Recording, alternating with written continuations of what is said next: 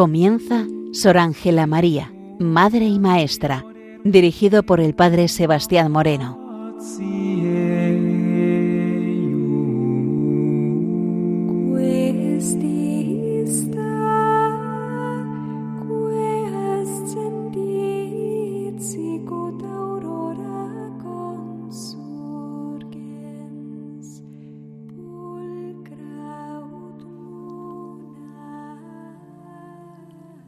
Buenos días nos dé Dios. Aquí comienza en Radio María Sor Ángela María de la Concepción, hija de Santa Teresa de Jesús y reformadora de la Orden Trinitaria, con el objetivo de poder presentar la figura y el mensaje de esta hija de la Iglesia y de la Orden Trinitaria. Nos introducimos en la mañana de hoy dentro de otra de las grandes virtudes que podemos encontrar dentro de Ángela María de la Concepción. Vamos a introducirnos dentro de la virtud de la mm, humildad.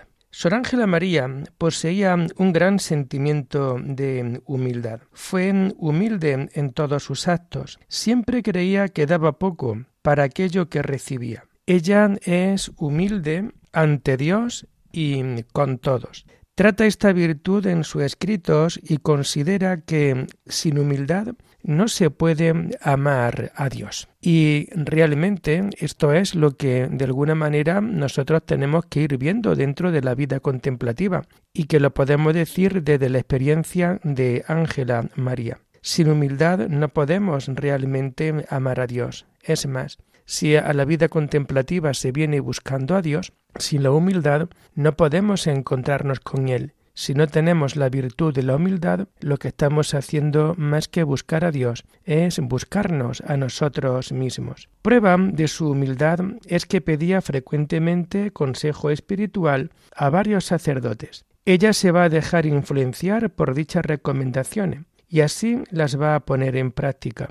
Igual que los superiores la guiaron por el camino de la humildad, también ella guió a sus hijas por este camino. Y de nuevo nos volvemos a encontrar realmente que siempre la mejor manera que ella tenía para poder educar a sus hijas era el ejemplo, poder vivir desde el ejemplo, poder siempre hacer, siempre vivir desde mm, el ejemplo. Por ello, ella pudo guiar a sus hijas por este camino.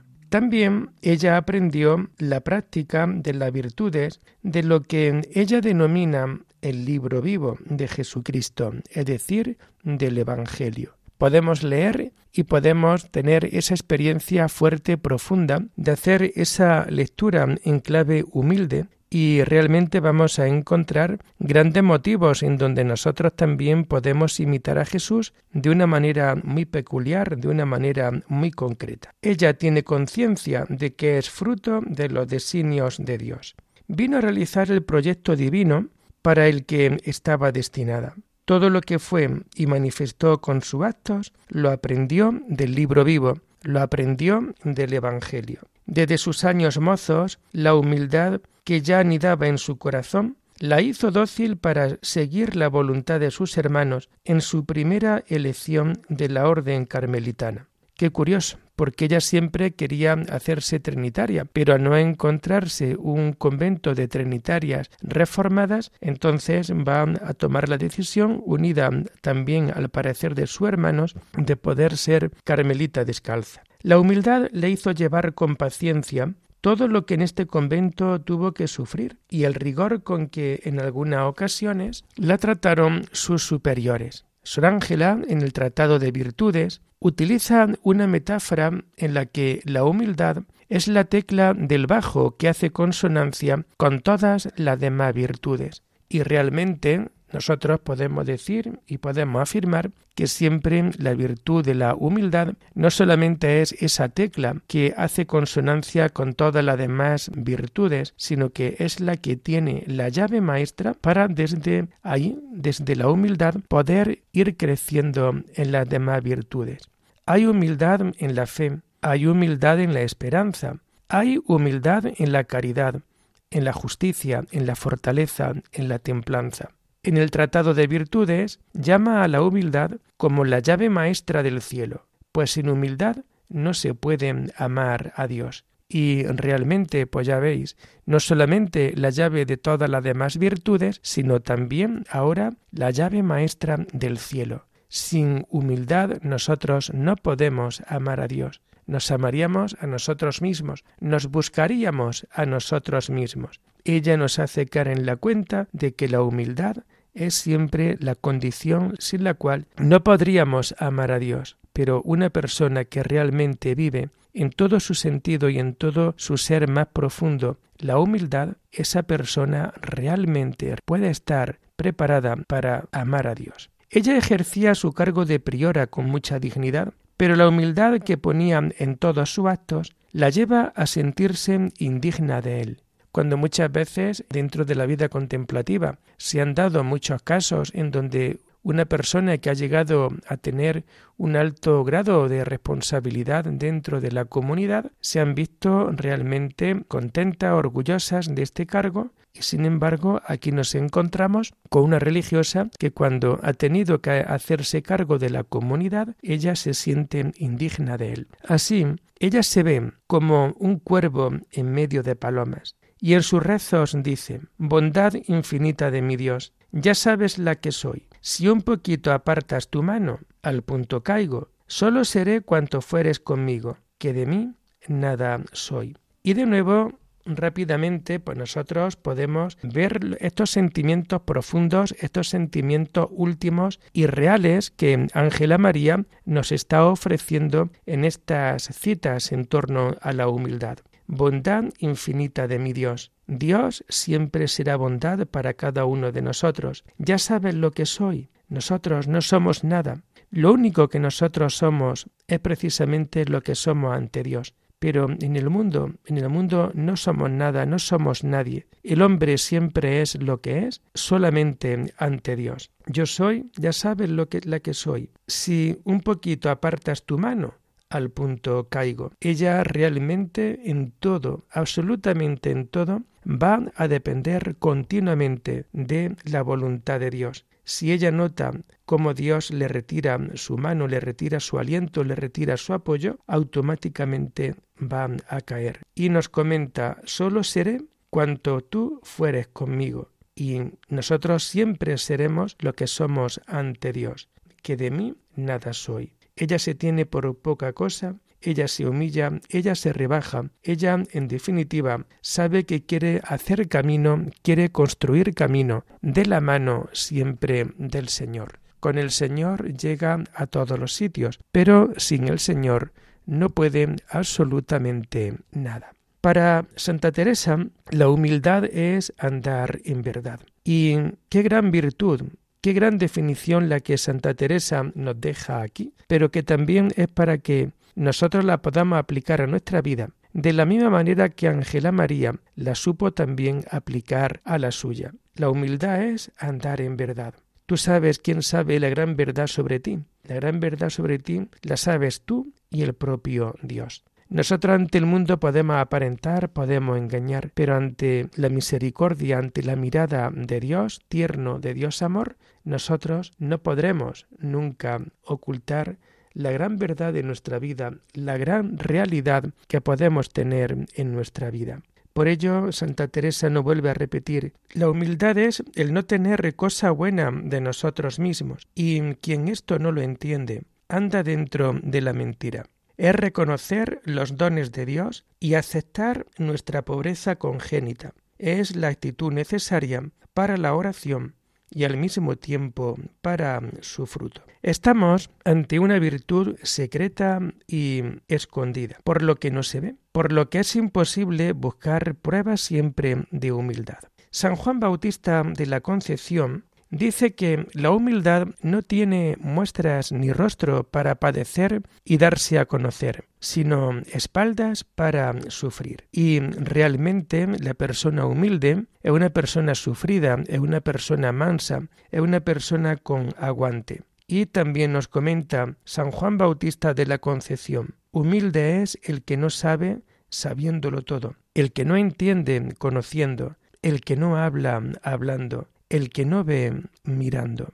Lo único que podemos hacer es pasar por las pisadas de una persona humilde. La humildad es la tierra, la humildad es el mantillo, donde arraigan y crecen las demás virtudes. Para Sor Ángela María, la humildad es la base y la base del edificio de su vida. Hace suyas las palabras puestas por la boca del Señor. Así enseño yo a mis discípulos. Comienza por la humildad. Para ella la humildad consiste en hacer la voluntad de Dios y realmente la persona que es humilde es la persona que sabe estar en el cumplimiento de la voluntad de Dios. En la enumeración de las virtudes prácticas para la vida religiosa siempre aparece la humildad. Humildad, silencio, obediencia, mortificación. Ella frecuentemente se encuentra asumida, deshecha en Dios, que es el único protagonista. Los favores y las mercedes de Dios la humillan y por eso le pide a Dios, no me des tales cosas, que soy muy miserable. Dios hace como quien es, y yo hago como quien soy. Y aunque ha narrado tantas mercedes de Dios, advierte, ¿no es humildad verdadera? Querer minorar dones de Dios en el referirlos. Dios la ha escogido a ella solo para la reforma. En el propio monasterio hace conferencias espirituales sobre la virtud de la humildad. Ella afirma que está deshecha en su majestad. Así, en una de sus citas podemos leer Sumergida en el abismo de la nada y muy presente en mi miseria, me hallo como deshecha en su majestad. Ella es muy consciente de que no es de fiar, de que es débil, pero también en otra cita nos comenta no hay que fiar nada de mí, porque ella es todo recibir y no dar. Ella muestra su humildad en actos concretos. Destaca su poquedad comparándose con las cosas más bajas, reconociendo, nos dice en una cita, cuán indigna soy aún de servir de estropajo en la cocina. Ella cree que se merece el lugar más bajo del infierno y se compara con un topo en su vida espiritual como un topo que quiere andar y no sabe por dónde. Se maravilla que la admiren teniéndola por buena. Si ellas supieran los males que hay en mí, no me admirarían. Considera que no progresa y es la misma en sus flojedades. Y se queja a Dios de que las monjas sólo vean en ella virtud. Ante los bienes de Dios, ella ha respondido con maldades. Se considera estiércol que sólo regado por la gracia de Dios dará el fruto. En esta mañana, querido oyente de este programa de Radio María, este programa dedicado a Sor Ángela María de la Concepción, yo te invito a que tú, en tu vida personal, en tu vida de oración, le pidas continuamente al Señor este auténtico regalo, el regalo de la humildad dentro de tu vida, el regalo de poder siempre vivir conforme a esta gran voluntad de Dios dentro de la vida contemplativa. El humilde, quien de verdad es humilde dentro de su seguimiento a Cristo, se nota. Quien realmente es humilde en su seguimiento a Cristo llegará muy alto dentro de su camino interior de búsqueda de Dios, pues que la humildad que es siempre la gran verdad de nuestra vida nos haga a cada uno de nosotros personas realmente humildes, personas que realmente buscan a Dios dentro de su vida.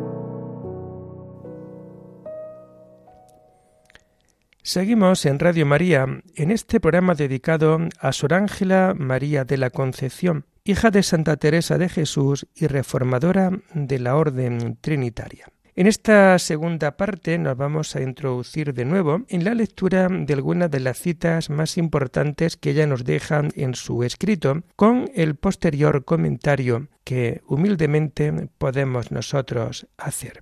Así, en el libro del riego espiritual nos comenta, Os pido, Señor, que me unáis a vuestra voluntad y dadme lo que quisierais, mas no me tengáis ociosa. De nuevo vamos viendo cómo Ángela María es una mujer que se encuentra totalmente centrada e inmersa en el amor de Dios. ¿Cuál es la petición que ella pide en esta cita que acabamos nosotros de ofreceros? Os pido que me unáis a vuestra voluntad, lo primero de todo, que nuestra voluntad sea la misma a la de Dios, que nuestra voluntad sea siempre una voluntad abierta a lo que Dios quiere con la vida de cada uno de nosotros. Y juntamente estar unidos a la voluntad, dadme lo que quisierais, mas no me tengáis ociosa. Es decir, siempre se ha dicho, y realmente esto es así, que dentro de la vida religiosa el ocio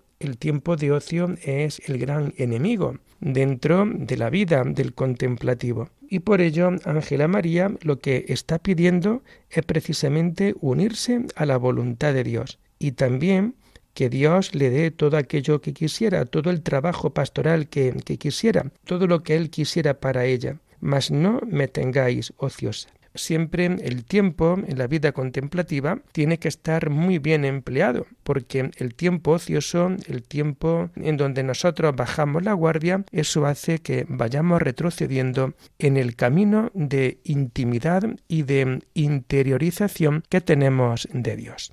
También en el riego espiritual nos comenta Ángela María, queremos que Dios nos visite y favorezca cuando Él desee y quisiere. Y creamos que cuando a Su Majestad le parezca, entonces es cuando y cómo nos conviene. Y, daros cuenta, aquí vamos viendo también esa gran humildad de Ángela María dentro de su propia vida. Queremos que Dios nos visite y que Dios nos favorezca cuando Él desee y quisiere. Aquí el que toma la iniciativa es siempre el Señor ella está abierta precisamente a recibir a Dios dentro de su vida. Pero esa visita y ese favor sea no cuando nosotros queremos, que, sino todo lo contrario, sea cuando Él lo desee y cuando Él lo quisiere. Por ello nos comenta, y creamos que cuando a su majestad le parezca, entonces es cuando y como nos conviene. Es decir, o dicho también de otra manera, tenemos que aceptar siempre como bueno la voluntad de Dios dentro de nuestra vida y que muchas veces en el momento presente, en la realidad que nos toca vivir en nuestro hoy, pues a lo mejor no acabamos de entender bien la voluntad de Dios dentro de nuestra vida. Y hoy Ángela María lo vuelve a recordar. Recibir de Él todo lo que Él desee y todo lo que Él quisiere y cuando Él mejor lo convenga para cada uno de nosotros. También en el riego espiritual nos comenta Ángela María lo siguiente. Obremos nosotras como debemos, Caminemos a la perfección que deseamos. Quitemos de nuestra parte los estorbos, que el Señor obrará en nosotras su querer y a nuestra necesidad. De nuevo, como Ángela María tiene la mirada puesta continuamente en el Señor crucificado. Hoy nos comenta en esta mañana, obremos como debemos. Es decir, tenemos que hacer las cosas, que hacerlas como debemos hacerlas caminemos a la perfección que deseamos. Y realmente nuestro camino de perfección no tiene más remedio que pasar por medio de la virtud, por medio de la verdad de cada uno de nosotros. También es bueno que nosotros quitemos eh, de nuestra parte cualquier estorbo. Todo estorbo tenemos que quitar de nuestra parte y el Señor obrará en nosotras según su querer y según su necesidad. Así es como tenemos que saber vivir y tenemos que saber esperar siempre en lo que es la voluntad de Dios dentro de nuestra propia vida. También en el libro del riego espiritual nos comenta Ángela María lo siguiente. Quien desea dar gusto a Dios sin mirar otro interés, le bastará saber cuánto le agradará a su Majestad poner en él nuestra confianza. Y realmente venimos a, observar la profundidad de Ángela María. Hoy, de alguna manera, yo también así, a voz de pronto, a bocajarro, te podía también preguntar, ¿tú realmente deseas dar gusto a Dios? Sin mirar otro interés, nada más que dar gloria, dar gracias a Dios dentro de tu vida, dentro de todo lo que a ti te está ofreciendo. Quien desea dar gusto a Dios sin mirar otro interés, le bastará saber cuánto le agrada a su majestad poner en Él nuestra confianza. Bueno, pues esto es lo más importante, que nosotros tenemos que también colocar nuestra confianza última, nuestra confianza plena en el Señor. Y de nuevo, pues nos vamos dando cuenta de esta gran realidad dentro de nuestra vida. ¿Dónde ponemos nosotros nuestra última confianza? en quién ponemos nosotros todo el devenir de nuestra propia historia. Y hoy Ángela María nos viene a comentar que si tú lo que deseas es dar gloria, dar gusto a Dios, sin mirar otro interés, que nadie te lo reconozca, sino que tú lo que tú haces lo haces precisamente por Él, quizás a escondidas, quizás públicamente, pero que todo lo que te mueve es su amor, el amor de Dios, pues quien desea dar gusto a Dios sin mirar otro interés, le basta saber cuánto le agradará a su majestad poner en Él nuestra confianza. Si tú quieres dar gusto a Él, debes de poner toda tu confianza por completo en el Señor. Tu última confianza, tu última voluntad, siempre puesto en el Señor. ¿Por qué? Pues porque realmente Dios lo que quiere es una plena y total confianza con cada uno de sus hijos y si quiere esa confianza, nosotros también tenemos que favorecer esa comunión, esa confianza los unos con los otros. Nos dice también en el riego espiritual, que no obrará Dios en un alma si nada quiere de sí y se deja toda en Dios. Y de nuevo, en esta ya última cita que nosotros vamos a comentar en esta mañana de lunes, Ángela María nos vuelve a interrogar con gran sentido de la fortaleza, con gran sentido también de la humildad. ¿Qué no obrará Dios en un alma si nada quiere de sí y se deja toda en Dios? Nosotros, si realmente queremos llegar a un alto camino de perfección, oye, Nada debes de querer para ti, nada debes querer de ti. Y todo, absolutamente todo, lo tienes que saber dejar y ofrecer a Dios dentro de tu propia vida. Cuando una persona nada busca para sí, y todo se deja hacer por Dios por completo, entonces será cuando Dios obre grandes maravillas dentro de la vida, dentro de cada uno de nosotros. Pues queridos hermanos, lo vamos a dejar aquí ya por hoy y les invitamos desde este momento a seguir este programa el lunes de la semana que viene, si Dios lo quiere. Alabada sea la Santísima Trinidad sea por siempre bendita y alabada.